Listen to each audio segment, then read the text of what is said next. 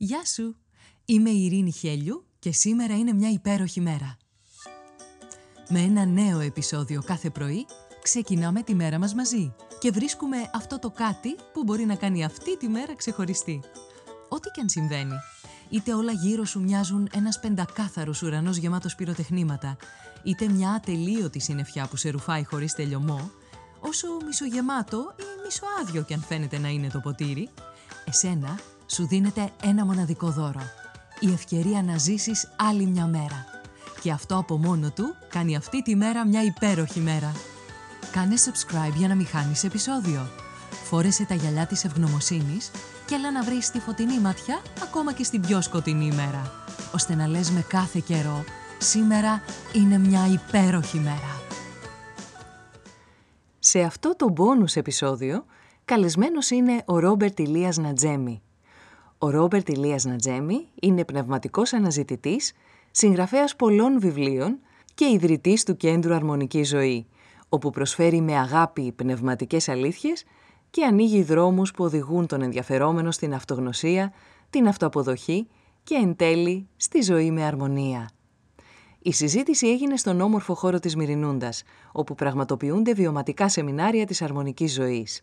Εκεί μιλήσαμε για την προσωπική του διαδρομή που τον οδήγησε στο δρόμο της αυτογνωσίας και τη δημιουργία της αρμονικής ζωής, για τη σημαντικότητα της ευγνωμοσύνης, τη συγχώρεση και γιατί αυτή είναι ευεργετική, για την αυθονία ειδωμένη από τη μεριά της πνευματικότητας, την αγάπη και πολλά άλλα.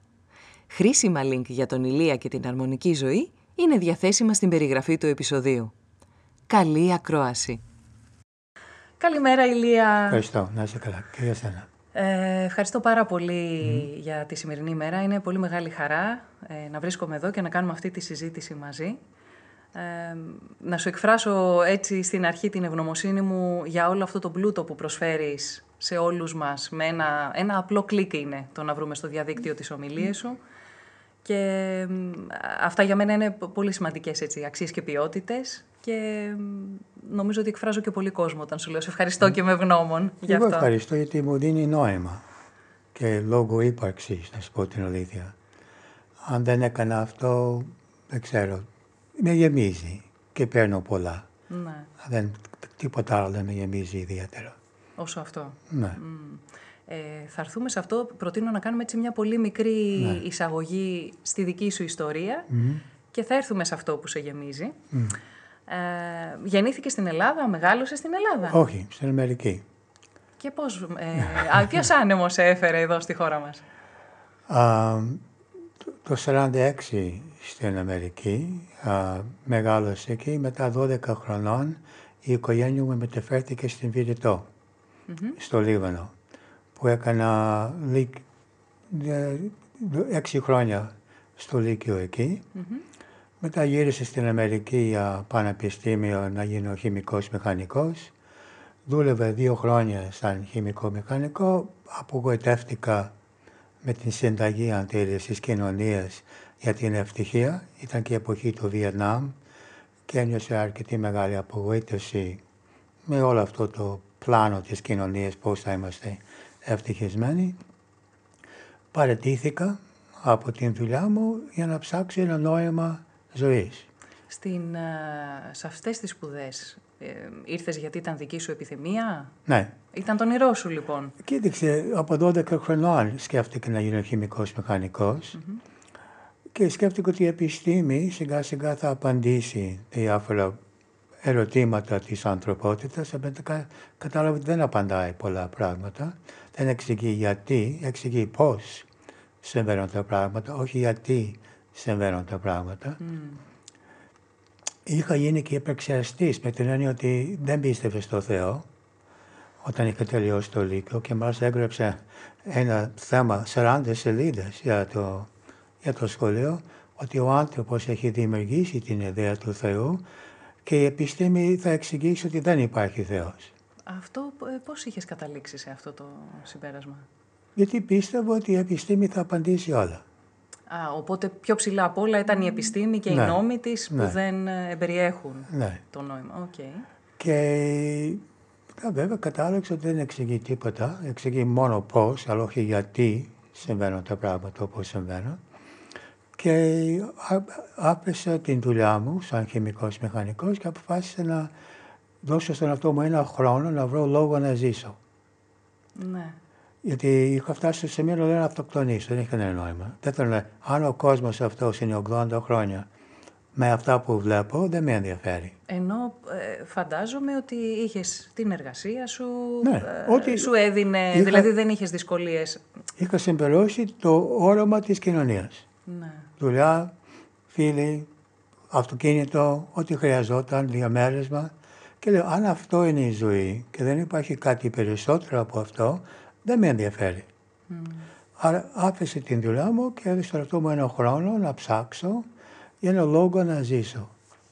Έφυγα από εκεί μου, έμεινε ταξίδι από το νότιο μέρος της Αμερικής στο Βοστόνι και ανακάλυψα κάποιους λόγους να ζήσω. Όπως βλέπεις, ότι Ε, Ευτυχώς για εσένα και για εμάς τους υπόλοιπους που έχουμε τη χαρά να το σε ακούμε. πρώτο λόγο που βρήκα να ζήσω ήταν η έννοια της αυτοβελτίωσης. Ήταν Μια ενδιαφέρουσα πρόκληση. Α, κοίταξε, μπορώ να είμαι κάτι άλλο αύριο από αυτό που είμαι σήμερα. Αυτό είναι ενδιαφέρον και πού οδηγεί. Το δεύτερο ήταν η δημιουργικότητα. Από ένα φαγητό, ως ένα πίνακα, ως ένα βιβλίο, ότι όταν δημιούργησα οτιδήποτε ένιωσα πληρότητα. Ναι. Και το τι ήταν η προσφορά. Όποτε πρόσφερα κάπου κάτι, α, ένιωσε πάλι γεμάτος. Άρα φρόντιζα να στήσω την ζωή μου πάνω σε αυτά τα τρία πράγματα. Μάλιστα. Την εξέλιξη, την δημιουργία και την προσφορά. Που και τα τρία μου δίνουν αίσθηση, τώρα πριν από μία ώρα δούλευε στο κήπο. Ξεριζώσαμε όλα τα μπρόκολα, τώρα θα βάλω με τις ντομάτες και είναι σε μια ευτυχία, δημιουργώ. Μεταφέρω κάτι. Δεν είναι ανάγκη να είναι μια ομιλία ή ένα βιβλίο, που είναι το πιο απλό πράγμα. Και ειδικά η σχέση, θεωρώ, με τον κήπο, το να Ναι. ξεκινήσεις από το σπόρο Ναι. και να παρακολουθείς κάτι την ώρα που Ναι, αναπτύσσεται, ναι, είναι ωραία. είναι ωραίο. Ναι. Και σε ακούω και στις ομιλίες σου να κάνεις παραβολές σε σχέση με το μπουμπούκι Ναι, και το ναι, ναι, ναι. λουλούδι που εξελίσσεται ο άνθρωπος Ναι, η αργότερα. φύση μας διδάσκει πολλά πράγματα. Ναι. Ναι. Έλεγε ο Γκαουντί νομίζω ότι όλες οι απαντήσεις βρίσκονται στη φύση. Α, ναι. Γιατί είναι ο Θεός. Και ο άνθρωπος είναι ο Θεός, αλλά με είναι εγώ. Και είναι λίγο κρυμμένο. Το Θείο φαίνεται σε όλα τα φυτά και τα περισσότερα ζώα στην φύση. Αλλά εμείς είμαστε οι μόνοι, μόνο μέρος της φύσης που έχουμε ένα εγώ, που όταν αυτό το εγώ είναι αγνό, σαν ένα μικρό παιδί, φαίνεται αυτή η όμορφια. Όταν κάποιος είναι ευτυχισμένος, όταν κάποιος αγαπάει, φαίνεται αυτό. Όταν μπαίνει η άμυνα, όταν μπαίνει η επίθεση, όταν μπαίνει το κλείσιμο, είναι θείο, αλλά δεν φαίνεται. Είναι κρυμμένο το ναι, θείο. ναι, Ναι. είναι το κρυμμένο θείο, ναι. Και ε, ε, εγώ καταλαβαίνω ότι ένας φόβος πάντα φέρνει το κλείσιμο ή την άμυνα. Είναι Ναι. πάντα μια απάντηση σε έναν φόβο που Φόβο, ναι. αναρωτιέμαι αν είναι και πραγματικός αυτός ο φόβος. ε. Και το πολλές φόβος βγαίνει από την ψευδέστηση της ξεχωριστότητας. Α, αυτό που δεν- θα που ήθελα δεν- να μιλήσουμε γι' αυτό. Που δεν βιώνουμε την ενότητα, που αυτή η ενότητα είναι λίγο κρυφή. Η κβαντική φυσική το δηλώνει, ότι υπάρχει μόνο ενότητα, δεν υπάρχουν δύο σώματα. Η πνευματική διδασκαλία δηλώνει ότι υπάρχει μόνο ένα όν και είμαστε όλοι εκφράσεις του όντως αυτό, αλλά δεν το βιώνουμε. Και αν αρεστείς εσύ, εγώ δεν το βιώνω. Αν εσύ υποφέρεις, δεν, το- μπορεί να καταλάβω, μπορεί να νιώθω κάπως πώς νιώθεις, αλλά είμαστε εγκλωβισμένοι σε ένα σύστημα σωματικό και νοητικό που δεν βιώνουμε αυτή την ενότητα. Το πιστεύω, είναι αλήθεια, δεν μπορεί να μην είναι αλήθεια, αλλά δεν το βιώνουμε. Και μη το βιώνοντας το, νιώθουμε κίνδυνο. Κίνδυνο για την αξία, την ασφάλεια, τις απολαύσεις μας, για μας, την οικογένεια μας. Και αυτή η αίσθηση του κινδύνου δημιουργεί αυτούς τους αμυντικούς μηχανισμούς. Και μ, αναρωτιέμαι πώς θα μπορούσε ο άνθρωπος καθημερινά μάλλον να έχει πρώτα επίγνωση ε, αυτού του φόβου. Πώς μπορεί να καλλιεργήσει λοιπόν αυτή την ενότητα με τον άλλον άνθρωπο και με τη φύση και με τα ζώα; Η επίγνωση του φόβου χρησιμεύει και μετά θα μπούμε σε μια διαδικασία αυτογνωσίας να καταλάβω τι φοβάμαι ακριβώς και να αληθεύει ότι κινδυνεύω από αυτό γιατί φοβόμαστε την γνώμη του άλλου. Κινδυνεύω πραγματικά. από την γνώμη του άλλου. Α, φοβόμαστε μια ράχνη. Πόσες αράχνε έχουν πεθάνει από ανθρώπους και πόσοι άνθρωποι έχουν πεθάνει από αράχνε. δηλαδή, ότι ο καθένας. Μπορούμε να πάρουμε αυτό το δρόμο της ανάλυσης και η απομεθοποίηση. Κάτι που λέω στους ανθρώπους, θυμηθείτε όλες τις φορές που έχετε άγχος. Σηκώστε το χέρι σας αν είναι πάνω από χίλια. Και όλοι σηκώνουμε το χέρι μας. Από τη μέρα που γεννηθήκαμε μέχρι σήμερα δεν βιώσαμε άγχος τουλάχιστον χίλιες, αν όχι δέκα χιλιάδες φορές. Ναι. Και μετά ρωτάω, okay, από αυτές τις φορές, πόσες φορές έγινε αυτό που φοβόσαν. Α, μήπως 10%, μήπως 3%. Από όλες τις φορέ που φοβόμουν για το παιδί μου, για τον σύντροφό μου, για την εργασία μου, όλα αυτά, ίσως ένα 3%. Και από αυτό το 3%, πόσες φορές δεν ξεπεράστηκε. Ναι, σωστά. Εντάξει, τότε τζάμπα φόβο, τζάμπα άγχος. Για ποιο λόγο να φοβάμαι, στη στιγμή που τόσες φορές δεν είχα δίκιο, δεν έγινε αυτό που φοβόμουν και όταν έγινε, OK, okay, στεναχωρήθηκα, αλλά ο χρόνος περνάει. Μία προσέγγιση είναι αυτή. Άλλη προσέγγιση είναι η πίστη που διδάσκεται από όλες τις θρησκείες. Η πίστη σε μια ανώτερη δύναμη που επιτρέπει να συμβεί σε εμάς μόνο είναι ότι είναι το ανώτερο καλό. Το, το ανώτερο καλό μπορεί να είναι δυσάρεστο καμία φορά. Μπορεί να μην είναι πάντα αυτό που θέλω σαν εγώ. Ναι. Το εγώ μου θέλει να μην δοκιμαστώ εγώ, να μην δοκιμαστούν τα παιδιά μου, να μην δοκιμαστεί κανένας που αγαπάω, να γίνεται όλα τα πράγματα να μην αλλάξουν, να μην υπάρχει καμία απώλεια. Αυτά θέλουμε. Και εσύ και εγώ και ο κάθε άνθρωπος. Αυτό θέλουμε. Αλλά δεν είναι πάντα αυτό το πιο καλό για την εξέλιξή μας. Γιατί όλα αυτά βασίζονται στην ψευδέστηση ότι η ύπαρξή μας περιορίζεται σε αυτό το σώμα κενού. Mm. Και εκεί βρίσκεται η αξία, η ασφάλεια και το νόημα της ζωής μας, όπου η εξέλιξή μας είναι σιγά σιγά να απελευθερωθούμε από αυτή την ιδέα. Και όταν συμβαίνει κάτι δυσάρεστο, δεν σημαίνει ότι είναι κακό. Άρα είναι η δοκιμασία έτσι ώστε να κάνουμε το ναι. ένα βήμα, να πάμε παρακάτω και αυτό το που τώρα φοβάμαι ή που με ναι. δυσκολεύει ή με πονάει, μεθαύριο ναι. να, μην, να μην σημαίνει κάτι τέτοιο για μένα. Δίνω μόνο. Αλλάζω αντιλήψεις, αλλάζω την αντίληψη του ποιος είμαι εγώ, τι αντέχω να αντιμετωπίζω. Όταν έχω αντιμετωπίσει τόσο πράγματα στην ζωή και χωρίς φιλοσοφία από το βίωμα, βλέπω ότι Εντάξει, τόσες φορές μου έχουν συμβεί πράγματα που δεν μου άρεσαν, αλλά τα αντιμετώπισα. Ναι. Το ότι σιγά σιγά ελπίζομαι, δεν συμβαίνει σε όλους, αποκτούμε σοφία μόνο, μόνο και μόνο με το βίωμα. Με Υπάρχει τα γεγονότα. τρόπος. με τη φιλοσοφία, την διδασκαλία, άλλες τεχνικές βοηθάνε. Και δηλαδή υπάρχουν και άλλοι τρόποι. Μερικοί άνθρωποι από το βίωμα δεν μαθαίνουν, ούτε εκεί και είναι δύσκολο να μάθουμε από το βίωμα του άλλου. Ναι, γιατί πάλι υπάρχει αυτή ναι. η αίσθηση του μέχρι ναι. ένα σημείο μπορώ να καταλάβω. Ναι, του, ναι. Και όλοι οι γονείς θέλουν τα παιδιά τους να μάθουν από δικά τους βιώματα. αλλά δυστυχώς κάτι μπορεί να πάρει το παιδί, αλλά αν δεν το πάθει δεν μπορεί να μην το μάθει. Ναι, αυτό είναι μια πολύ μεγάλη συζήτηση το ναι. πώς ε, μπορείς να μεγαλώσεις ένα παιδί χωρίς ναι. να του φορέσεις τη δική σου προσωπικότητα. Ναι. Ε, θα κάνω ένα βήμα πίσω, ε, να ρωτήσω πώς έφτασες εδώ, στην Ελλάδα.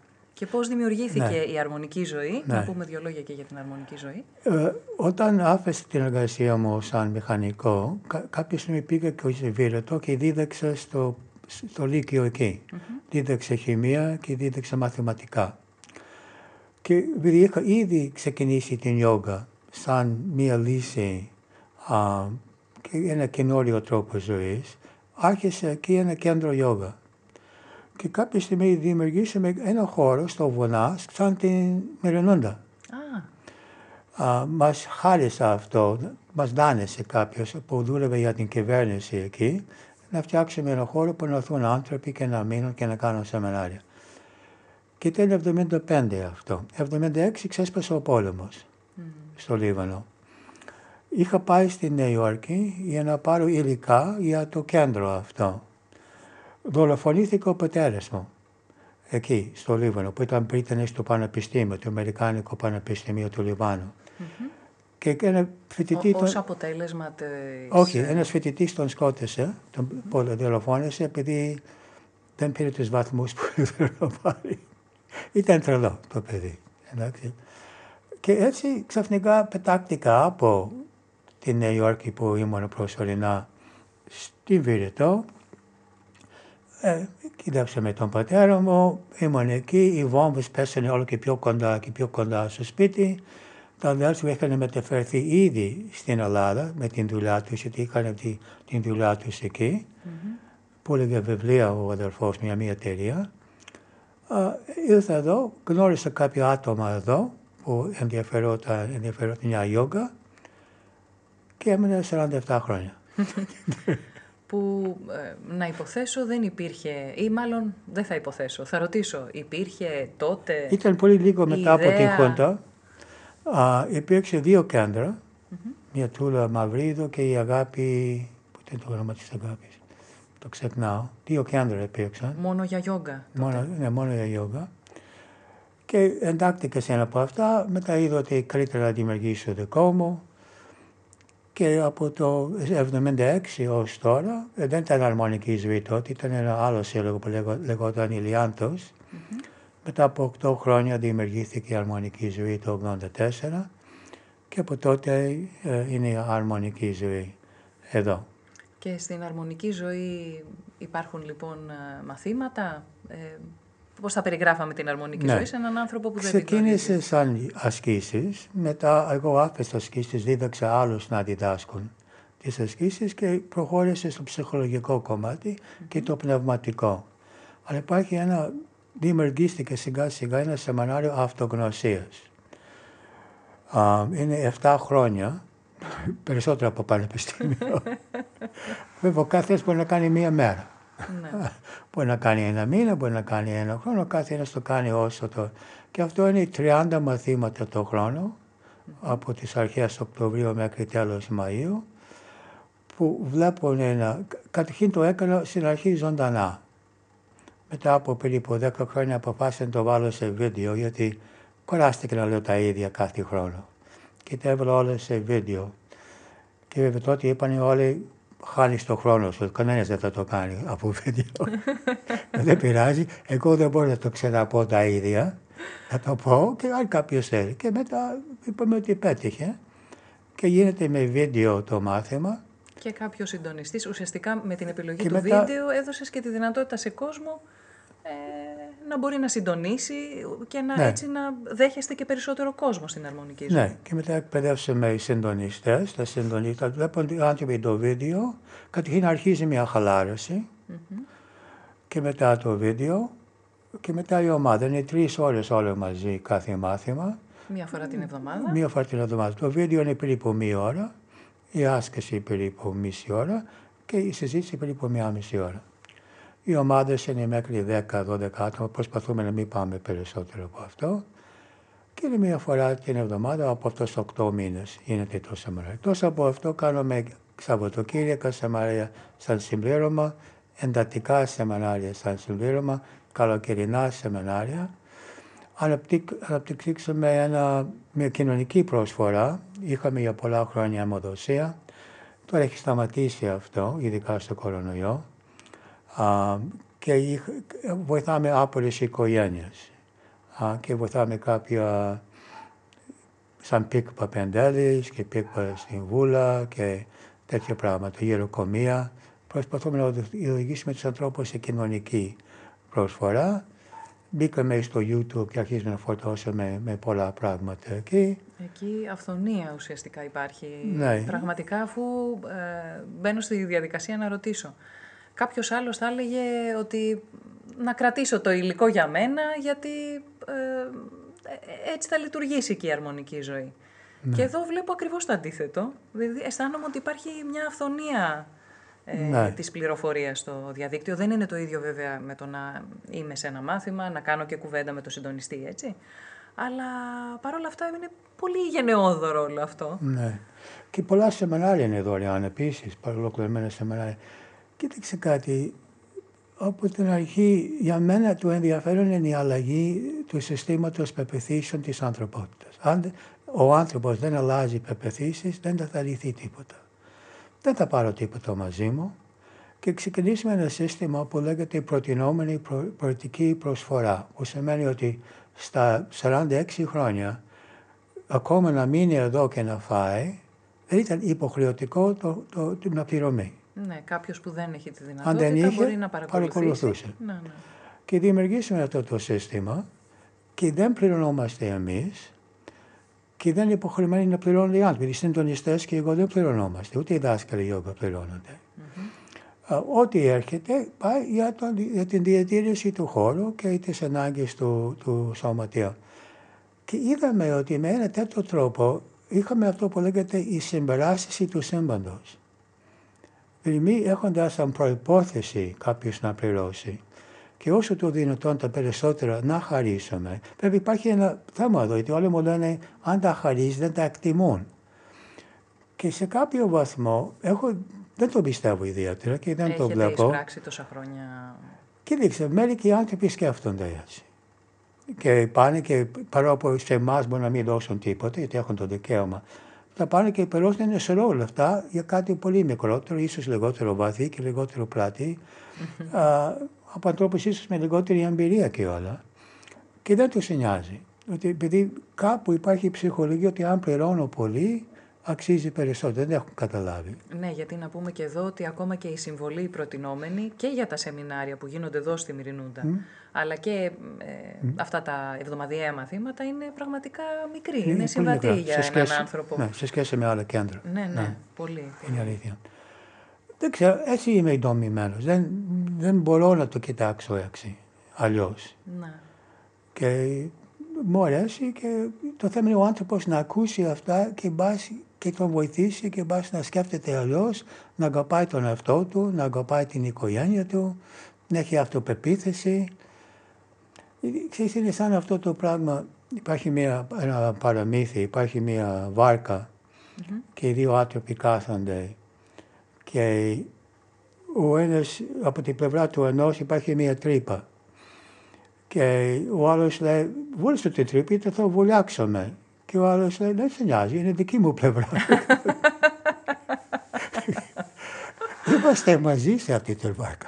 Ναι, πραγματικά. Άρα, και νομίζουμε ότι μπορεί κάποιος να, να παρακάμψει αυτό.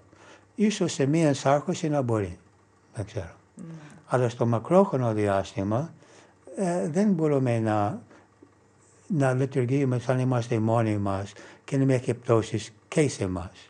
Μα μιλώντας πάλι για τη φύση, ναι. ε, βλέπουμε το ότι όταν αγνοούμε ότι και η φύση είναι δικό μας κομμάτι, ε, γυρίζει... Τώρα, έχει γίνει μπούμεραν μεγάλο. Ναι. Πολύ άσχημο. Οπότε τα μαθήματα ακόμα και αν δεν τα πάρουμε από τον άνθρωπο, θέλω ναι. να πω ότι έρχεται η φύση πάλι και σου ε, διδάσκει. Και, και σεισμούς και φωτιές και πλημμύρες. Και βέβαια υψηλές Και έγινε και προχθέ απίστευτο άνεμο που δεν έχω δει τέτοια καταστροφή. Εδώ. Στην Αμερική. Α, Αμερική. Ναι, στην Μεσσεσέπη. Απίστευτο. Πάλι. Δεν δε βλέπω ειδήσεις τα πάντα. Δεν έμενε τίποτα. Αυτοκίνητα κατελήξαν επάνω στην στέγη των κτηριών. Wow. Για να καταλάβεις.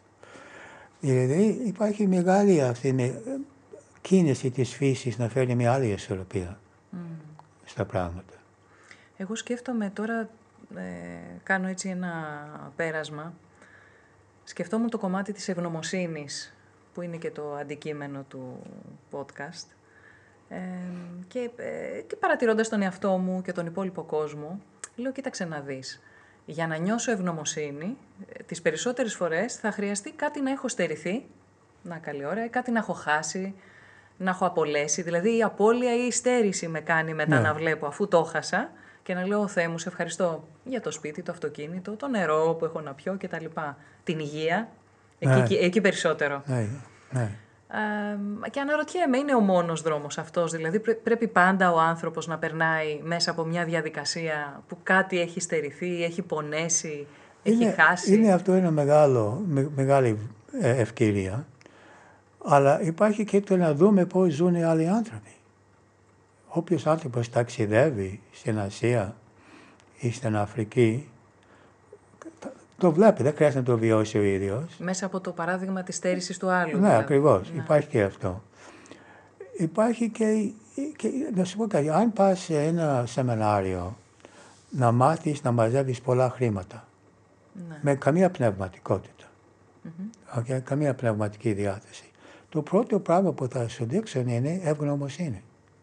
Γιατί έχουν καταλάβει ότι η ευγνωμοσύνη έλκει αυτό για το οποίο νιώθουμε ευγνωμοσύνη. Πάρε το σε προσωπικό επίπεδο. Αν εσύ μου δίνεις 10 φορές κάτι και δεν λέω ποτέ ευχαριστώ και γκρινιάζω, έχεις διάθεση να μου δώσεις τίποτα άλλο. ναι. όχι. Ουσιαστικά με διώχνεις. Αν κάθε φορά που μου δίνεις το παραμικρό λέω ευχαριστώ, έχεις μεγαλύτερο κέφι να μου δώσεις πράγματα. Το ίδιο, με το ίδιο τρόπο λειτουργεί το σύμπαν. Ένας άνθρωπος που νιώθει ευγνωμοσύνη, το παραμικρό, έλκει όλο και περισσότερο. Και το πρώτο πράγμα που μαθαίνεις σε ένα ηλιστικό σεμινάριο Ναι.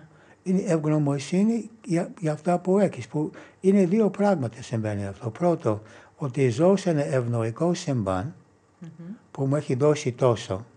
Όσο πιο πολύ καταλαβαίνω τι έχω, καταλαβαίνω ότι ζω σε ένα σύμπαν που με αγαπάει. Και αισθάνομαι ασφαλής και η Ακριβώς. ενέργειά μου δεν είναι δοσμένη στην αγωνία. Ακριβώς. Και έχω τη σκεπτομορφή ότι εφόσον μου έχει δώσει τόσο, θα μου δώσει και άλλα. Ό,τι χρειάζομαι. Και η άλλη σκεπτομορφή που δημιουργείται είναι ότι είμαι ικανός. Γιατί από τη μία πλευρά το σύμπαν μου έχει δώσει αυτά, από την άλλη τα έχω δημιουργήσει και όλα. Έχω κάνει ενέργειες. Ναι. Αλλά είμαι καλός δημιουργός. Ότι η ευγνωμοσύνη δουλεύει με δύο τρόπους. Και πιστεύω ότι ζω σε ένα σύμπαν που θα μου δώσει ό,τι θέλω και είμαι ικανός να δημιουργήσω. Να το δημιουργώ. Και μπορούμε να φτάσουμε στο σημείο να λέω ευγνωμοσύνη για το κρεβάτι μου. Για το νερό, που έχω τρεχόμενο νερό, που έχω λίγο φως, θέρμανση. Ε, Δεν είναι καθόλου δεδομένα αυτά τα πράγματα. Δεν είναι, όχι. Όχι. Και ε, έτσι αυτή η μικρή εμπειρία μου, ε, καλά, είμαι κάποια χρόνια στο δρόμο της αυτογνωσίας και ε, ουσιαστικά έχει ανοίξει ε, ένας άλλος κόσμος για μένα και το κομμάτι της ευγνωμοσύνης μαζί, αλλά και με αφορμή το κάθε επεισόδιο που ολοκληρώνω, που ουσιαστικά αυτό είναι η εστίαση σε κάτι διαφορετικό. Ε, αισθάνομαι ότι πλημμυρίζει η καρδιά μου με ευγνωμοσύνη με όλα αυτά που έχουμε. Ε, πολύ ωραία. Ε, Πολύ είτε καλή είναι ιδέα. το νεράκι, είτε είναι πραγματικά όλα αυτά τα απλά. Και μιλώντας και με τον κόσμο, ε, ουσιαστικά τους κάνει εντύπωση να το, ας πούμε, το πλυντήριο ρούχων. Πόσες φορές έχω σκεφτεί, Χριστέ μου, αν ήταν να τα πλένω στο χέρι. Πόσο ε, ευλογία είναι να έχω ένα μηχάνημα που πατάω ένα κουμπί και μου δίνει τα ρουχαλάκια μου, ας πούμε, Πολύ, καθαρά. ε, πολύ σωστό. Ναι. Σε ένα ο, βιβλίο που έχω γράψει για την ευγνωμοσύνη έκανα μια λίστα από 108 πράγματα. ναι. Και προτείνω στους ανθρώπους να κάνουν λίστες ευγνωμοσύνης και να τις διαβάζουν κάθε πρωί ή και κάθε βράδυ και να προσθέσουν κάθε μέρα. Ακριβώς αυτός θα μπορούσε να είναι ένας δρόμος Ναι. άσκησης Ναι, και εξάσκησης της ευγνωμοσύνης. λίστα ευγνωμοσύνης. Ναι. Είναι λοιπόν ένας, ε, να το πω έτσι, ένας μυς που μπορείς να τον εξασκήσεις και η ευγνωμοσύνη, Ναι. ακόμα και αν δεν το έχεις. Και γίνεται μια συνήθεια, γιατί το πάντα στον άνθρωπο είναι συνήθεια. Έχουμε το λεγόμενο πονόσωμα που έχει συνηθίσει να πονάει. Τι, να πούμε έτσι δύο κουβέντες για το... Ναι, για είναι αυτή ένας την όρος έννοια. που έχει δημιουργήσει ο Καρτόλε στα βιβλία του. Για το κομμάτι του αυτού μας που εθίζεται στα συναισθήματα που έχει νιώσει μέχρι τώρα. Και αυτό ε- εξηγείται και στο βίντεο, το έργο, το μυστικό, αν το έχεις δει. Μιλάει για αυτό. Ότι κυριολεκτικά ε, εθιζόμαστε στα πεπτίδια των συναισθημάτων αυτών, του πόνου, της σύγκρουσης, του θυμού, της ενοχής, του φόβου. Και αυτά είναι ηθιστικές ουσίες αυτά τα πεπτίδια, σαν ηρωίνη, σαν καφαΐνη, νικοτίνη. Και τα κύτταρά μας τα ζητούν. Οπότε έτσι πολύ εύκολα καταλήγουμε με αφορμές. Ακριβώς. Και έτσι ψάχνουμε για λόγους να πονάμε, να νιώθουμε αδικημένοι, να θυμώσουμε, να τσακωθούμε ή να νιώθουμε και ένοχοι ή αυτοαπόρριψη. Και το ίδιο συμβαίνει όμως το αντίστροφο. Κάθε φορά που νιώθουμε ευγνωμοσύνη, το υποθάλαμος εκρίνει αυτά τα πεπτίδια και εθιζόμαστε σε αυτό. Και το ότι αρχίζουμε να βλέπουμε τα πάντα με μια θετική πλευρά. Δεν δυσκολεύουμε τα βλέπουμε αρνητικά πια. Οπότε μπορούμε να πούμε ότι κάποιος ακόμα και αν δυσκολεύεται να τα αναγνωρίσει ε, θα ήταν καλή ιδέα να παραμείνει έτσι σταθερός, να συμπληρώνει αν έχει ένα τετράδιο ευγνωμοσύνης Ναι. και να μεγαλώνει τη λίστα. Ναι. Και αρχίζει τότε να συνηθίζει να βλέπει τα πράγματα θετικά. Να βλέπει κάτι θετικό. Το λέμε στα αγγλικά the silver lining. Ότι κάτι αρνητικό συμβαίνει, αλλά με κάποιο τρόπο είναι μια ευλογία, κάτι θετικό. Τι θετικό μπορώ να βρω Ναι, σε αυτό που συμβαίνει. ναι. Και έτσι εξασκεί την ε, ευγνωμοσύνη. Ε, να πάω στον τίτλο της... ε, ε, τώρα μετά τη συζήτηση που κάναμε βέβαια, ε, ε, ε, το podcast λέγεται «Σήμερα είναι μια υπέροχη μέρα» και ε, έτσι έχω γράψει εδώ μια ερώτηση. Τι κάνει λοιπόν μια μέρα, μια υπέροχη μέρα; Τι την κάνει υπέροχη; Το κομμάτι της ευγνωμοσύνης Είναι το μεγα- μεγαλύτερο, μεγάλο κομμάτι. Η αγάπη είναι μεγάλο κομμάτι. Κάνοντας πράγματα που μας αρέσουν και μας δίνουν νόημα και πληρότητα. όπως η δημιουργία ή η προσφορά Ναι, που ναι. έλεγες νωρίτερα. Δηλαδή, ασχολιόμενοι με πράγματα που μας δίνει ευχαρίστηση. Και εγώ πιστεύω ότι αυτό δεν είναι μια πολυτέλεια. Δηλαδή, αν κάποιος έχει μια εργασία που δεν αγαπάει, έχει δύο λύσεις. Να μάθει να το αγαπάει, να απελευθερωθεί από ό,τι τον κάνει να μην το αγαπάει. Ακόμα αν το αγαπάει μόνο επειδή του δίνει τα χρήματα να ζήσει, Ναι. τουλάχιστον. Αλλά καλύτερα θα ήταν μόνο, όχι μόνο αυτό, αλλά επειδή μπορεί να το κάνει με μεράκι, με δημιουργικότητα, να πλησιάζει με διάφορους τρόπους, δηλαδή να δει πώς αυτό που κάνει με κάποιο τρόπο προσφέρει στο σύνολο. Μπράβο. Ε, Συμβαίνει, δηλαδή αυτό που κάνει έχει νόημα να το κάνει. Ό,τι και να κάνει κάποιος έχει κάποιο νόημα. Και να καθαρίσει το δρόμο και να μα- καλλιεργεί ντομάτες έχει κάποιο νόημα. Κάποιος θα οφειληθεί από αυτό. Ναι. Ασυζητητή και για τα δύο. Ακριβώς. Τότε ε, για μένα αυτό είναι το πιο σημαντικό. Δηλαδή να μπορώ να, να αγαπάω τους ανθρώπους που είναι γύρω μου και να κάνω κάτι που μου αρέσει να κάνω. Αν δεν μπορούμε να το φτιάξουμε, να, να αλλάξουμε το τρόπο σκεφτόμαστε και να αγαπήσουμε αυτό που κάνουμε, μήπως να σκεφτούμε να κάνουμε κάτι άλλο. ναι. Εκτός βέβαια αν δεν μπορούμε να αγνοήσουμε την οικογένεια μας ή τα παιδιά μας ή το λεγόμενο καθήκον προς την οικογένεια. Αλλά υπάρχουν άνθρωποι που έχουν κάνει αλλαγές. Ε, Εγώ θα μπορούσα να μείνω χημικός μηχανικός, αλλά δεν, δεν με γεμίζει ή να του- τι, τι άλλο υπάρχει. Έχω δει ανθρώπους που αλλάξανε αυτό που κάνει και καταφέρει να επιβιώσουν.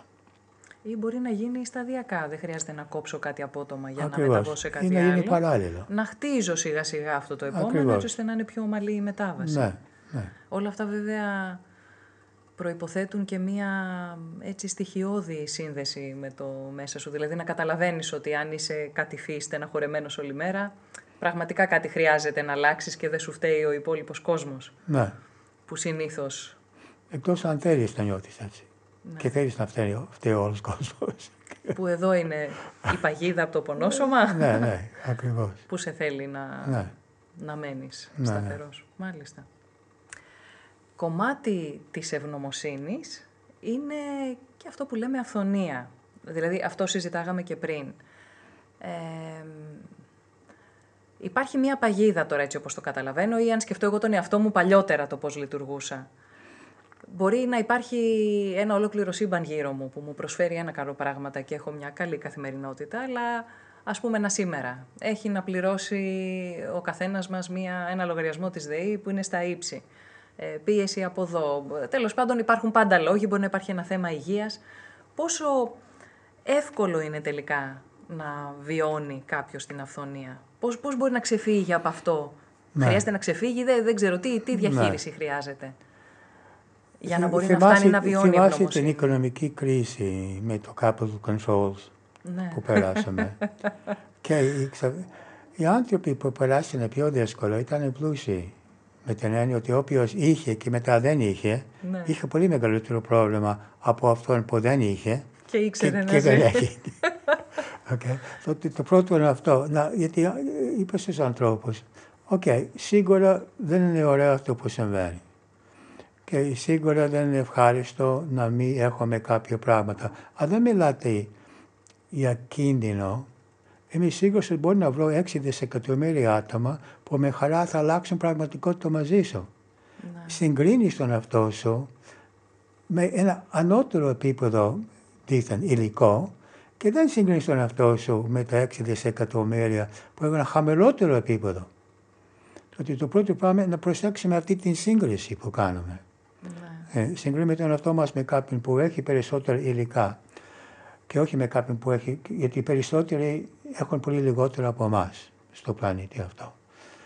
Το δεύτερο είναι ότι η αυθονία δεν είναι μόνο χρήματα.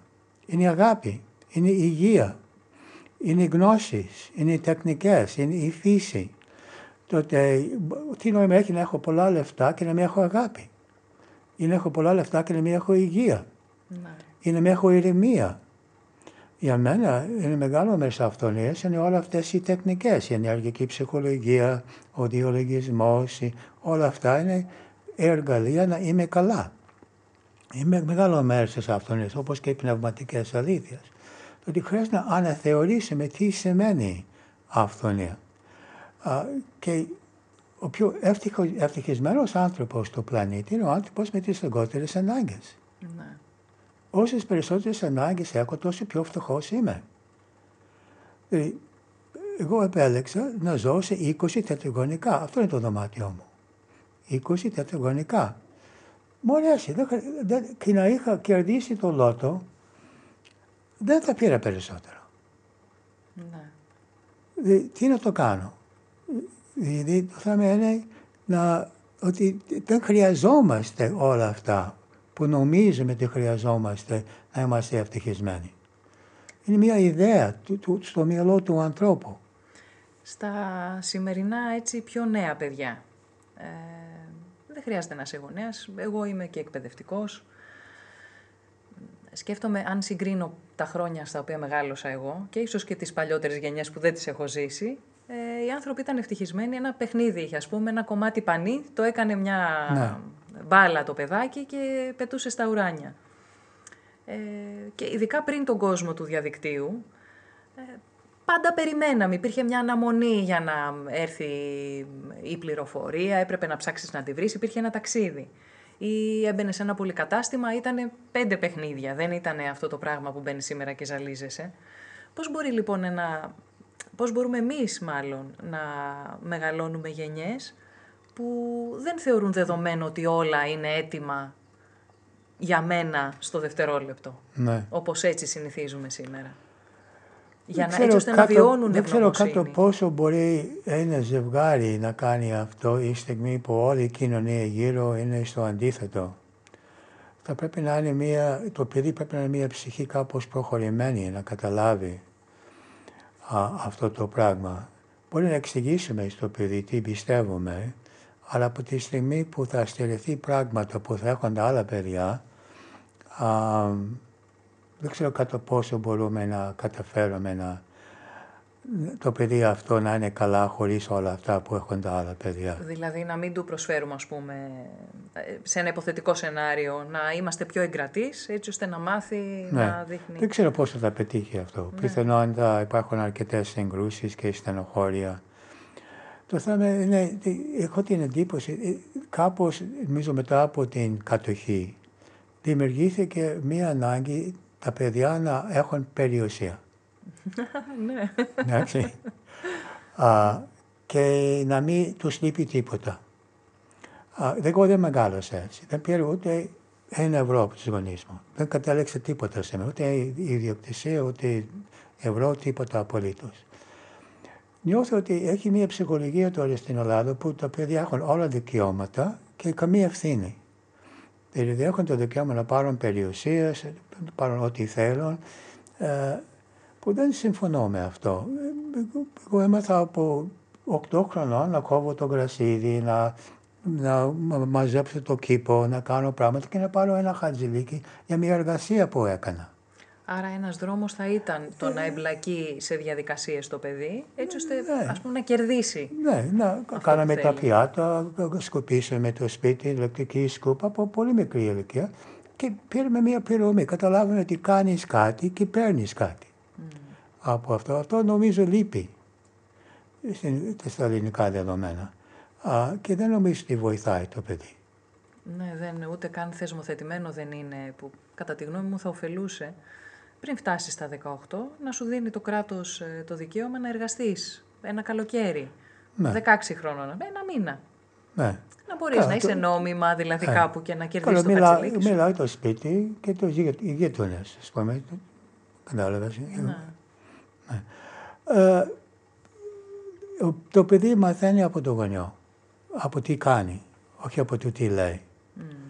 Το ότι αν ο γονιός είναι εγκρατής και είναι ευτυχισμένος α, χωρίς να έχει πολλές ανάγκες να ικανοποιούνται για να είναι ευτυχισμένος, το παιδί θα μάθει αυτό. Μαθαίνει από το παράδειγμα, δεν μαθαίνει από την διδασκαλία.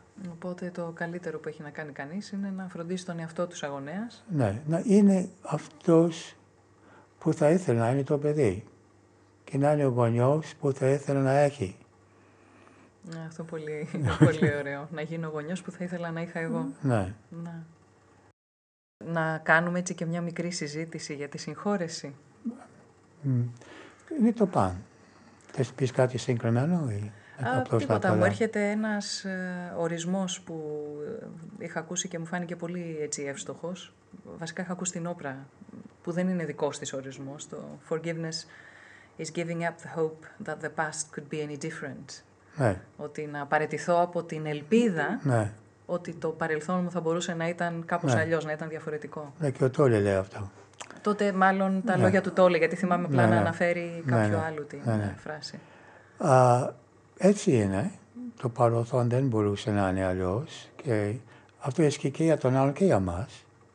Που σημαίνει και να συγχωρώ τον άλλον και να συγχωρώ τον εαυτό μου. Όσο ασχολιάμαι και προχωράω, θεωρώ ότι η συγχώρεση το παν. Ναι. Δηλαδή, α, και όποιο σεμινάριο θα κάνω, που ήταν και έκανε τώρα πρόσθετα ένα σεμινάριο για το σκοπό, πραγματοποιώντας σκοπό, έβαλα συγχώρεση και σε αυτό. Δηλαδή, νομίζω ότι σε κάθε σεμινάριο, σε κάθε, χρειάζεται να συγχωρούμε ό,τι έχει γίνει. Ό,τι έχουν κάνει οι άλλοι, ό,τι έχουμε κάνει εμείς. Ε, μόνο έτσι θα απελευθερωθούμε από το παρελθόν και θα δημιουργήσουμε ένα διαφορετικό παρόν και μέλλον. Γιατί όσο δεν συγχωρώ, με τον νόμο της έλξης, έλκω αυτό που δεν συγχωρώ. Γιατί τα συναισθήματά μου έλκουν πραγματικότητας. Τότε αν νιώθω παράπονο, έλκω αυτό για το οποίο νιώθω παράπονο. Αν νιώθω ενοχή, έλκω αυτό που μου προκαλεί ενοχή. Είναι σαν να δημιουργώ λοιπόν ε, την ταινία της ζωής μου, φτιάχνω το σκηνικό, φτιάχνω Ναι. τους ρόλους Ναι. και έρχεται και ε, αυτό που έχω δημιουργήσει. και βλάπτει την υγεία μου, γιατί είναι ένα αρνητικό συνέστημα που βλάπτει το νευρικό μου σύστημα, το ενδοκρινικό, το αμυντικό σύστημα, δηλαδή βλάπτει τα κύτταρά μου, αυτά τα συναισθήματα. Προβάλλω αυτό που δεν έχω συγχωρέσει εκεί που δεν υπάρχει. Αυτό είναι πολύ ενδιαφέρον. Δηλαδή, άτο- άλλο να έλκω, είναι δύο διαφορετικά πράγματα. Άλλο να έλκω και πράγματι ο άλλος λειτουργεί με, με, με απορρίπτει επειδή δεν έχω συγχωρέσει κάποιον που με έχει απορρίψει. Και άλλο να μην με απορρίπτει, αλλά νομίζω ότι με απορρίπτει επειδή δεν έχω συγχωρέσει κάποιον άλλον ή τον ίδιο που νιώθω ότι με έχει απορρέ- απορρίψει. Τότε και έλκομαι και προβάλλομαι. Άρα μπορεί κάποιος να έχει βιώσει την απόρριψη κάποια στιγμή και όταν φέρει ας πούμε στο κούτελό του την ταμπέλα «εμένα με απορρίπτουν» Ναι. και να το προκαλεί, Ακριβώς. αλλά και να τον προσεγγίζει κάποιος με μια άλλη διάθεση, Ακριβώς. αλλά να διαβάζει σε αυτή την κίνηση την απόρριψη. 100%. Και Δηλαδή, εκεί ας πούμε, που- να, να προσφέρει κάποιος βοήθεια, έτσι, Ναι. κάνω πιο απλά Ναι. παραδείγματα. Ε, χρειάζεσαι κάτι, Ναι. πάω να στο φέρω και λες, α, αυτός τώρα το κάνει... Ναι. Και αυτό είναι είναι Και δε- χάνεις ιδιαίτερο, την αγάπη ιδιαίτερο σημαντικό στο αίσθημα καταπίεσης. Γιατί αν έχει κάποιος βιώσει καταπίεση και εγώ θέλω να τον βοηθήσω, να προτείνω κάποιο άλλο τρόπο να κάνει κάτι, θα νιώθει ότι προσπαθώ να τον καταπιέζω. Εγώ δεν έχω καμία ανάγκη να τον καταπιέζω. Θέλω να τον βοηθήσει να δει ότι υπάρχει ένα άλλος τρόπος να κάνει κάτι που θα είναι πολύ πιο συμφέρον για τον ίδιο. Τότε ε, προβάλλομαι, θέλει να με κατεπιέζει, θέλει να με ελέγξει, θέλει να με απορρίψει. Ότι από όλες τις άποψεις δεν, δεν συμφέρει.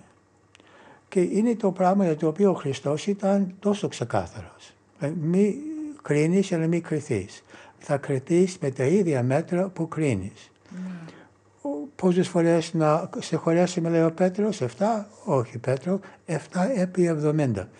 Δεν υπάρχει τέλος σε αυτό. Γιατί το παρελθόν ήταν ακριβώς αυτό που χρειαζόταν για την εξέλιξή μας. Δεν λέω ότι δεν έκανα λάθος ο άλλος. Δεν το λέω αυτό. Δεν λέω ότι δεν ήταν ανήθικος ή άδικος. Λέω ότι δεν ήμουν εγώ αδικημένος. Αυτό είναι πολύ λεπτό σημείο. Ναι. Δηλαδή εσύ, εσύ μπορείς να, να είσαι άδικη και η πράξη σου να μην είναι σωστή και να μην είναι ηθική και να μην σου άρεσε εγώ να σου κάνω το ίδιο. Αλλά επειδή εγώ δεν μπορεί το σύμπαν να επιτρέψει κάτι να συμβεί σε μένα που δεν είναι το ανώτερο δυνατό καλό μου, δεν θα μπορούσε να μου συμβεί αν δεν ήταν ανάγκη να το βιώσω για την εξέλιξή μου. Αλλά δεν είμαι αδικημένος. Εσύ είσαι άδικη. Ναι. Εγώ δεν είμαι αδικημένος. Κατάλαβες. Και το ίδιο αντίστροφα. Όταν αδικούμε, μπορεί να είμαστε άδικοι προς τους άλλους, αλλά δεν είναι αδικημένοι. Δεν μπορεί κάτι να συμβεί στον άλλον, αν, οι νόμοι του σύμπαντος ναι. δεν το επιτρέπουν να συμβεί. Που είναι καλό για την εξέλιξή του. Και ότι ο κάθε ένα κάνει το καλύτερο που μπορεί. Και πιστεύω και σε συμβάσεις ψυχής. Υπάρχει πολύ ωραίο παραμύθι που έχω αναβάσει, έχει αναβάσει μια συντονίστριά μας, το έχει φτιάξει, για, από τον Neil Donald Walsh. Mm-hmm. Το ξέρεις, το συνομιλίες με, το Θεό. Ναι. Που το έχει γράψει ένα από τα βιβλία, το έχει μεταφραστεί και το έχουμε βάλει στο ίντερνετ. Δύο αγγελούδια που συμφωνούν, κάνουν συμβόλαιο ψυχής, ο ένας να κατέβει να αδικήσει τον άλλον, ώστε ο άλλος να μάθει το μάθημα της συγχώρεσης. Ουσιαστικά όταν θα έρθουν σε αυτόν τον κόσμο τον υλικό, ναι. να βοηθήσει ο ένας τον άλλον για να... Ναι. Εγώ δεν σε αδικήσω για να μάθεις την συγχώρεση, αλλά πρέπει να θυμηθείς ποιος είσαι και ποιος είμαι εγώ και αυτή τη συμφωνία που κάνουμε. Αλλιώς θα χαθούμε και οι δύο. Τώρα οι περισσότεροι άνθρωποι δεν πιστεύουν αυτό. Δεν πιστεύουν ότι υπήρξε συμβόλαιο ψυχής. Ε, εγώ αναρωτιέμαι τι κερδίζει, μάλλον, τι μας κάνει να μένουμε έτσι με πείσμα σε ένα θυμό ή σε μια λύπη. Ε, θυμάμαι ένα προσωπικό μου παράδειγμα. Ε, έχω ένα ζευγάρι θείους, είναι η θεία μου και ο θείος μου, όπου το παιδάκι τους, το, τρίτο, το πρώτο τους παιδί, το αγόρι, ήταν 11 χρονών όταν το χτύπησε αυτοκίνητο και σκοτώθηκε. Ε, θεωρώ μεγαλείο, δηλαδή θυμάμαι τη θεία μου τότε, ο οδηγός του αυτοκινήτου ήταν ένας νέος άνθρωπος και οι γονείς του τον κατηγορούσαν και λέγανε δολοφόνη και και και. Και η θεία μου που είχε χάσει το παιδί της έλεγε μην του το λέτε, δεν το ήθελε. Και τόσα χρόνια αυτή τη γυναίκα και τον θείο μου δεν τους άκουσα ποτέ να λένε ότι εντάξει δεν το ήθελε να βγάλουν ένα άχτη, ένα θυμό που χάσαν το παιδί τους. Αυτή όμως είναι και το μοναδικό παράδειγμα που έχω συναντήσει ναι. στη ζωή μου και ναι. εντάξει με συγκινεί βαθιά ε, ο τρόπος που το έχουν διαχειριστεί. Τι είναι αυτό που μας κάνει να μένουμε... Ας πούμε στην Ελλάδα λέμε ότι αν τον συγχωρέσω, ας πούμε αν ήμουν εγώ στη θέση της θείας μου, είναι σαν να μην αγαπάω το παιδί μου που αυτός ας πούμε το χτύπησε και το αν, σκότωσε. Αν μπορούσε να μιλήσει με την ψυχή του παιδιού, το, το ψυχή του παιδιού θα λέει όχι, να τη συγχωρέσεις. Το πάντα είναι το κίνητρο. Δηλαδή αν κάναμε λάθη και κοστίζει η ζωή ανθρώπων, και δεν είχαμε κίνητρο να βλάψουμε κανέναν. Τώρα όλοι κάναμε λάθη. Πού να σταθώ, δηλαδή να κρίνω κάποιον. Κάνω τόσο λάθη στην ζωή μου, έχω κάνει και κάνω. Τότε ποιος είναι χωρίς λάθη; Ναι. Ότι για μένα είναι το κίνητρο. Δεν είχε κίνητρο ο άνθρωπος, δεν ήθελε να κάνει κακό. Τώρα, σε άλλες περιπτώσεις μπορεί να υπάρχει κίνητρο. Αυτό θα okay. ένας κλέφτης. Σκοτώνει κάποιον. Okay. Ναι, ναι έχει άγνοια αυτός. Αλλά άμα ρωτάς γιατί δεν θέλουμε, έχω, σκέφτομαι το εξής. Πρώτο, η συγχώρεση σφαλμένα νομίζουμε ότι μας προστατεύει, η μη συγχώρεση. Δηλαδή, είναι σαν ένα τείχο που ο άλλος δεν υπάρχει μέσα στην καρδιά μας. Υπάρχει συγχώρεση συν και χώρο. Mm. Και έχω χώρο ενεργειακά στο ενεργειακό μου πεδίο ή τον άνθρωπο αυτό αυτό σημαίνει μια συγχώρηση. Νομίζω η ελληνική έκφραση είναι ακόμα πιο όμορφη. Έχω χώρο μέσα μου, χωράω μαζί με τον άνθρωπο αυτό. Και φοβάμαι να ξαναπληγωθώ. Αν ανοίγω ξανά την καρδιά μου. Ναι, αυτό είναι. Είναι δίθεν μια προστασία. Αλλά όπως είπαμε νωρίτερα δεν μας προστατεύει, μόνο έλκει ξανά και ξανά αυτό που δεν συγχωρώ. Είναι σφαλμένη η ιδέα ότι κινδυνεύω αν συγχωρώ ή κινδυνεύω αν αγαπώ. Mm. υπάρχουν αυτά δύο σκεπτομόρφες. Μπορεί να πληγωθώ, όπου ποτέ η συγχώρεση ή η αγάπη ήταν αιτία να πονάμε. Πονάμε όταν χρειαζόμαστε κάτι και δεν το παίρνουμε. Η ανάγκη μας μας κάνει να πονάμε, όχι η αγάπη, η συγχώρεση. Ο δεύτερος λόγος είναι ότι νομίζουμε ότι η συγχώρεση σημαίνει ότι δεν ήταν λάθος. Όχι, ήταν λάθος. Συγχωρώ το λάθος του. Αυτό σημαίνει. Δεν σημαίνει. Γιατί στο μυαλό μας κάποιος πρέπει να φταίει. Αυτό είναι πολύ αναπτυγμένο, ειδικά στην Ελλάδα. Κάποιος πρέπει να φταίει και χάσει την δουλειά του, δεν ξέρω, κάποιος πρέπει να τιμωρηθεί. Και αν δεν φταίω ο άλλος, τότε μήπως φταίω εγώ; τότε όσο δεν συγχωρώ, φταίει ο άλλος. Αν συγχωρώ, όχι, δεν, δεν φταίω ο άλλος, δεν φταίω εγώ, χρειαζόταν αυτή η εμπειρία για την αμοιβαία μας εξέλιξη. Το δεύτερο πρόβλημα είναι δεν θα το συγχωρέσει ότι μήπως σημαίνει ότι δεν έκανα λάθος. Όχι, έκανα λάθος. Θα υπάρξουν συνέπειες. Θα ναι. δικαστεί, ας πούμε. Είναι ο... δικό του θέμα. Ναι. Και αν χρειάζεται να το πάω εγώ στο δικαστήριο, να το πάω. Δεν λέω να μην το πάω. Εντάξει. Η τρίτη αιτία, κατά δική μου αντίληψη, είναι ότι είναι μια άλοθη να, ότι δεν έχω φτιάξει την ζωή μου. Εγώ θυμάμαι μία περίπτωση, μία κύριε που μέσα ένα γράμμα που έγραψε στη μητέρα της και η πρώτη παράγραφο ήταν τι έκανε η μητέρα της και ήταν τέσσεράμιση σελίδες γιατί η γυναίκα δεν μπορούσε να φτιάξει την ζωή της επειδή η μητέρα της έκανε αυτά που έκανε. Ναι. Η μητέρα της ήταν υπεύθυνη για την πρώτη παράγραφο. Τι επόμενες τέσσεράμιση σελίδε είμαστε υπεύθυνοι εμείς. Τι κάνουμε με τι κάνει ο άλλος είναι δική μας ευθύνη. Εσύ είσαι υπεύθυνος για αυτό που μου κάνεις. Εγώ είμαι υπεύθυνος σε τι κάνω με αυτό που μου κάνεις. Πώς αντιδρώ και πώς. OK, okay, το ότι θέλω άλλοθι. Αν συγχωρώ τον άλλον, θα πρέπει να πάρω την ευθύνη ότι δεν έχω φτιάξει την ζωή μου. Ότι δεν μπορούσα να δημιουργήσω σχέσεις, δεν μπορούσα να αγαπήσω τον εαυτό μου. Αυτό είναι δική μου δημιουργία.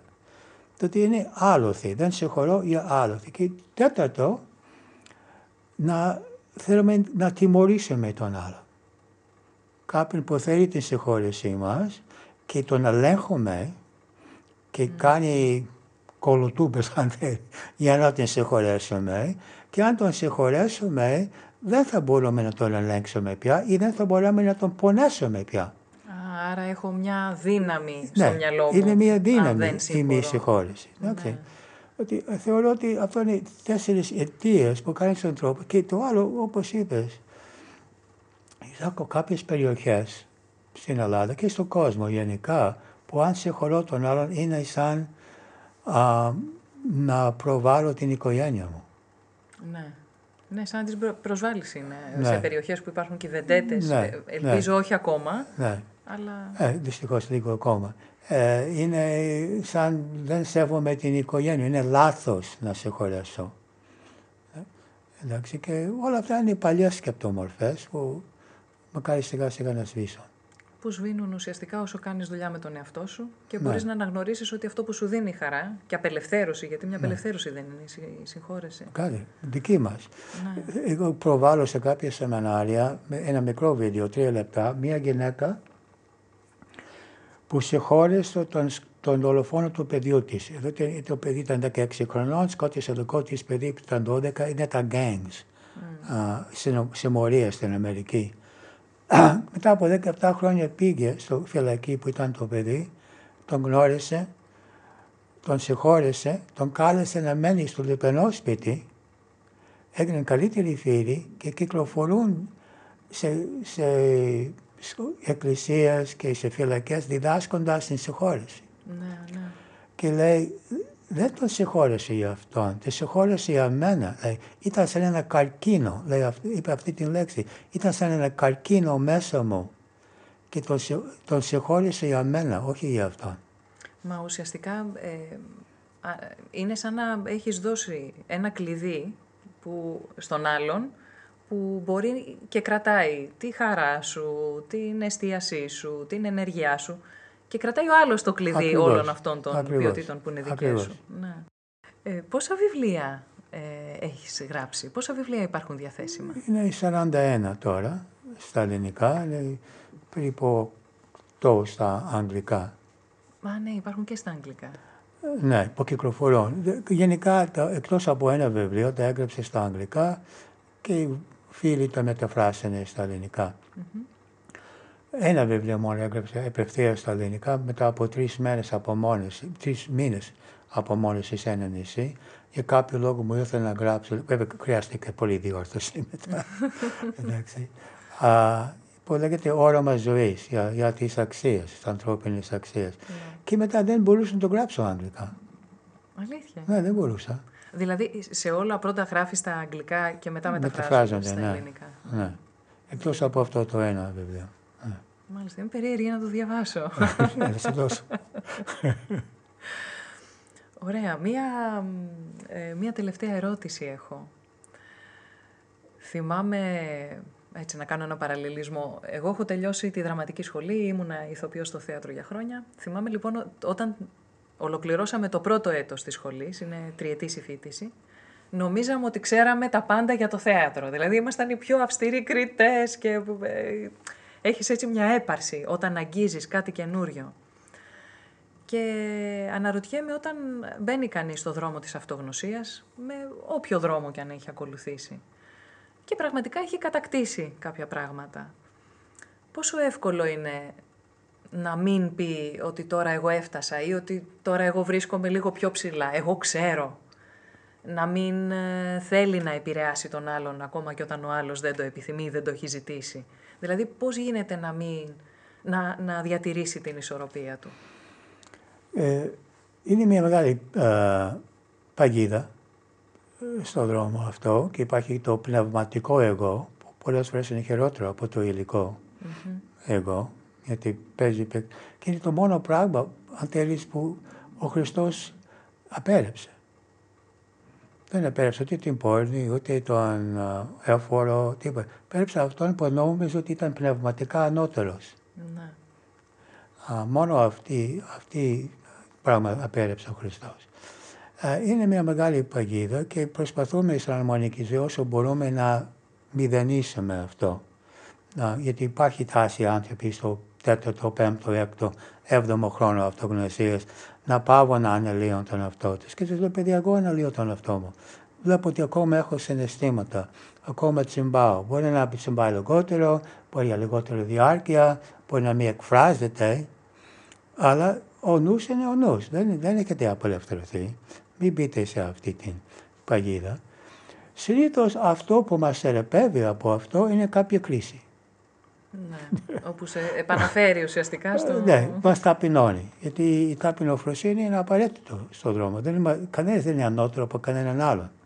Ο καθένας είναι μια έκφραση του Θείου.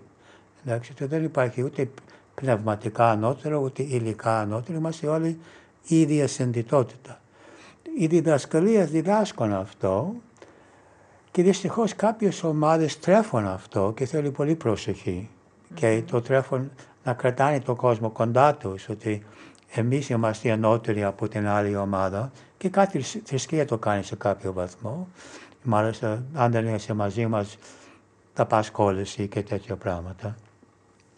Είναι ένα, είναι ένα από τους κινδύνους στο πνευματικό δρόμο να νιώσουμε ότι είμαστε ανώτεροι και νομίζουμε ότι ξέρουμε όλα, γιατί τελικά είναι σαν τη σπηλιά του Πλάτωνα. Τι ξέρουμε, ξέρουμε τις σκιές. Δεν ξέρουμε τίποτα πραγματικό. Δηλαδή όλα αυτά, που, αυτά, όλα αυτές τις πνευματικές αλήθειες ακόμα είναι προσεγγίσεις της αλήθειας. Ακόμα η έννοια του κάρμα, η μετενσάρχωση, η νόμη, η νόμο της έλξης είναι προσεγγίσεις. Πίσω από αυτό υπάρχει ένα κενό.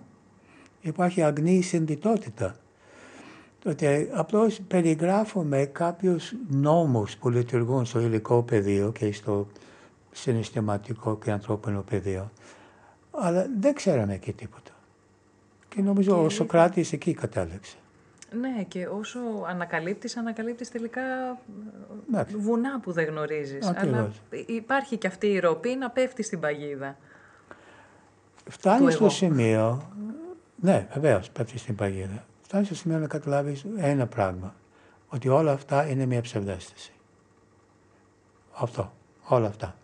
Και είναι, υπάρχει μόνο το Θείο και το Θείο εμφανίζεται σαν όλα αυτά.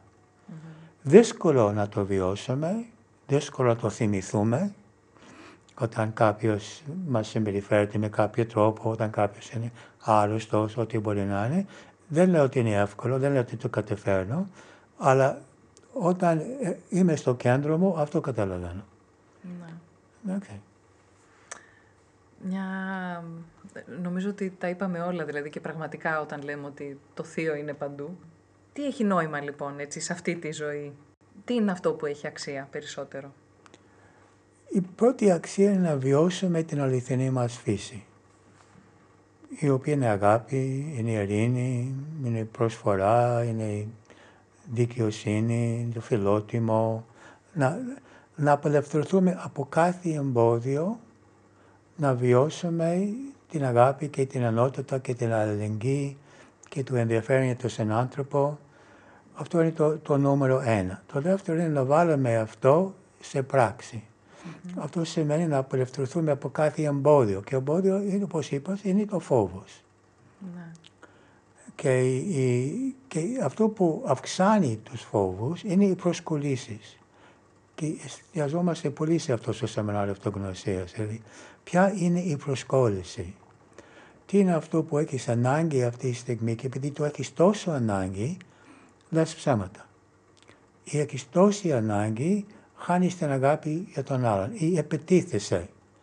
Τι είναι αυτό που κινδυνεύει; Κινδυνεύει η αξία σου, η ασφάλεια σου, η απολαύση σου, την ελευθερία σου και σιγά σιγά να απομεθοποιήσουμε αυτές τις ψευδεστήσεις ότι πράγματι κινδυνεύουμε εμείς. Αυτές τις ψευδεστήσεις που έχει το εγώ. Για μένα αυτό έχει νόημα. Ωραία. Ευχαριστώ πολύ. Να καλά.